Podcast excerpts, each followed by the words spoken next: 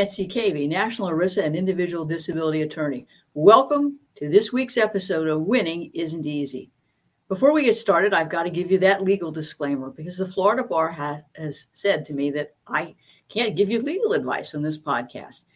But now that I've said it, I assure you that nothing is ever going to prevent me from giving you an easy to understand overview of the disability insurance world, the games that disability carriers play, and what you need to know to get the disability benefits you deserve. So off we go. Now, if you're on disability benefits or you're applying for your disability benefits, there's a lot you need to know. And one of the most important things you need to know is the games that disability carriers play with your Social Security, disability, or retirement benefits. I'm going to talk about three things today.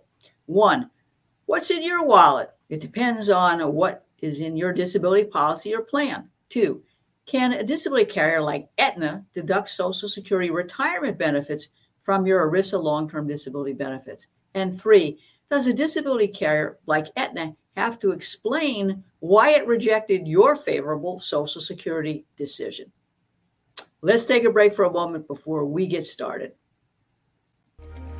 Have you been robbed of your peace of mind from your disability insurance carrier? You owe it to yourself to get a copy of Robbed of Your Peace of Mind which provides you with everything you need to know about the long term disability claim process. Request your free copy of the book at kvlaw.com today. Welcome back to Winning Isn't Easy. You ready to get started? Okay, what's in your wallet? Well, what's in your wallet depends on what's in your disability policy or plan. Many ERISA disability policies or plans provide for offsets such as governmental retirement benefits. These provisions allow a disability carrier legitimately and legally to reduce your gross monthly benefits by any amount you receive for Social Security's retirement income, as well as any amount that you receive from your employer in a defined contribution retirement plan. So, monies received from a 401k or a 403b pension plan, fortunately, are not offsets to your benefits. But unfortunately, many long term disability policyholders find that over time their financial situations get desperate and they look for other money to help them pay bills and expenses, and they start tapping their retirement payments. Let's take this into consideration right now before you file your disability claim, or if you're on claim, before you think about tapping that money. Now, if you voluntarily uh, elect to receive retirement uh, payments, even at a reduced rate, these retirement payments can be deducted dollar for dollar from your long term disability benefits. And that's particularly important if you have a disability policy that pays benefits through age 65 or for your lifetime. Because again, any retirement payments you receive when you reach the normal retirement age of, or you know, at 62, if you take it early, are going to be deducted dollar for dollar from your disability benefits. Well, what about Social Security disability benefits and the repayment of overpayment of long term disability benefits? Now, one of the offsets that shocks policyholders is the other income deduction for the receipt of Social Security disability benefits that you, your spouse, or minor children receive as a result of your disability. This offset can reduce your long term disability benefits to the minimum mandatory payment that could either be $100 or 10% of the gross amount of your benefits. Each policy is different, so take a look at it. But you need to understand that most of these plans will deduct the amount that you or your spouse or your child receive are entitled to receive because of your disability under the United States Social Security Act, the Canadian Pension, or the Quebec Pension Plan, or any similar plan or act. Now, let's talk about this. I'm a Social Security lawyer in addition to being an ERISA long term and individual disability attorney. So, this is a question I get all the time. The Social Security offset that allows your disability insurance carrier to deduct both the primary and the family Social Security payments from your monthly gross benefits uh, is one that you need to read very carefully. Not all policies say your spouse, and not all policies say your children. You need to make sure that only your Social Security benefits are subject to an offset. Now, if your policy has no provision at all allowing for an offset, that policy is considered to be a non integrated policy and they're not entitled to take an offset. And that's particularly true with individual disability policies. So, obviously, before you stop work and apply for your benefits, um, you need to look at that. And quite frankly, when you're buying uh, your ERISA disability uh, coverage through your employer, you need to ask them is there an offset for Social Security benefits? Because it's incredibly common to see that in an ERISA case. One of the things that you need to understand is that you can figure out how much your disability benefits might be by going to www.ssa.gov.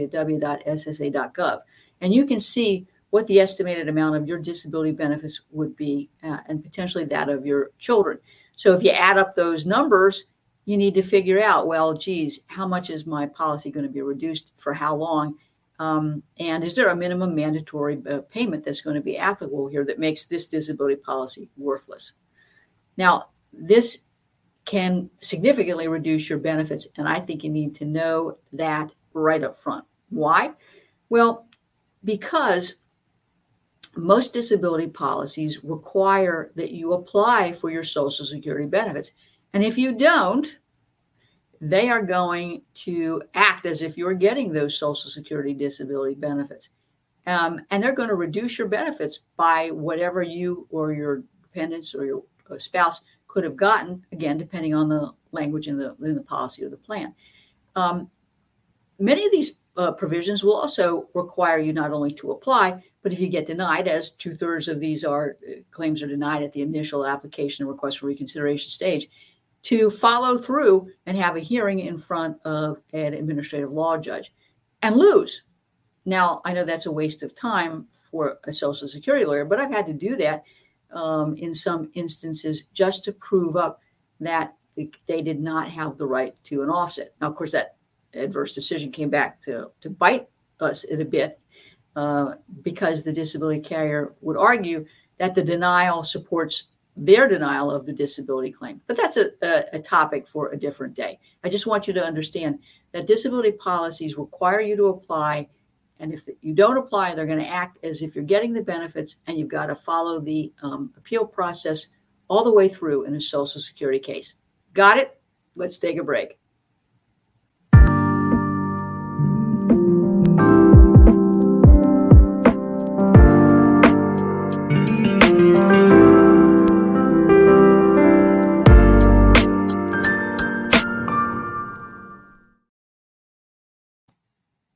Welcome back to Winning Isn't Easy. Can a disability insurance company like Aetna deduct Social Security retirement benefits from your ERISA long term disability benefits? I read all of the cases that come out every week that involve ERISA. And these are cases across the United States. And I read them because I think it's important not only to keep up with the law, but to learn the games that disability carriers play and how courts in, uh, deal with these games. So many disability insurance policies allow for the deduction of Social Security retirement benefits from long term disability payments that the policyholder is entitled to receive. However, the devil is in the details. You should get a copy of your policy or, or plan to determine whether the Social Security retirement benefits are allowed. So let me tell you the story of Smith versus Aetna uh, and the particular policy in question and what the judge did. This policy provided monthly benefits under the plan that said, and this is a bit confusing, but this is the kind of stuff you'll see in, a, a, in the policy or plan language, that the benefits payable under the plan will be the lesser of the scheduled monthly LTD benefits and the maximum monthly benefits minus all other income benefits, but not less than the minimum monthly benefit. This is sort of like a math equation, isn't it? And not particularly clear either. So what do we have to do? We have to look at the policy terms for the definition of other income, which defined that to include disability, retirement, or unemployment benefits required or provided for under any law of the government, including benefits from the Federal Social Security Act. So, in English, this provision allowed Aetna to deduct from Smith's long term disability benefits any Social Security retirement benefits he received. Now, Smith was a clever fellow, had a clever lawyer who I happen to know.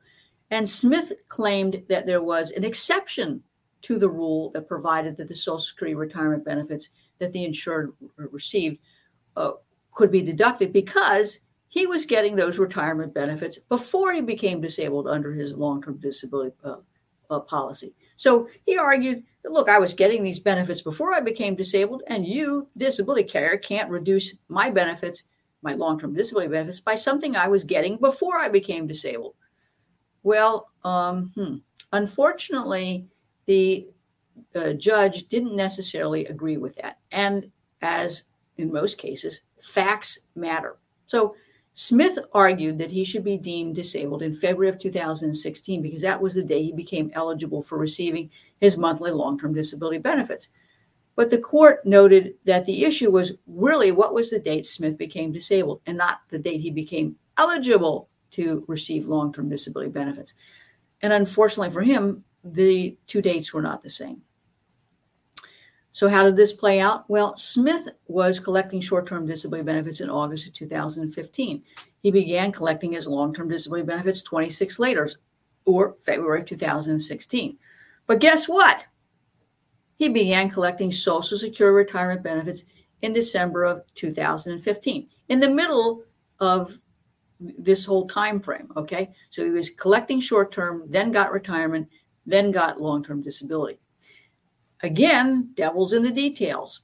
The policy says that under uh, the terms of the, of, of the uh, policy or plan, that the period of disability begins on the first day you are disabled as the direct result of a significant change in your physical or mental condition while you're insured under this plan.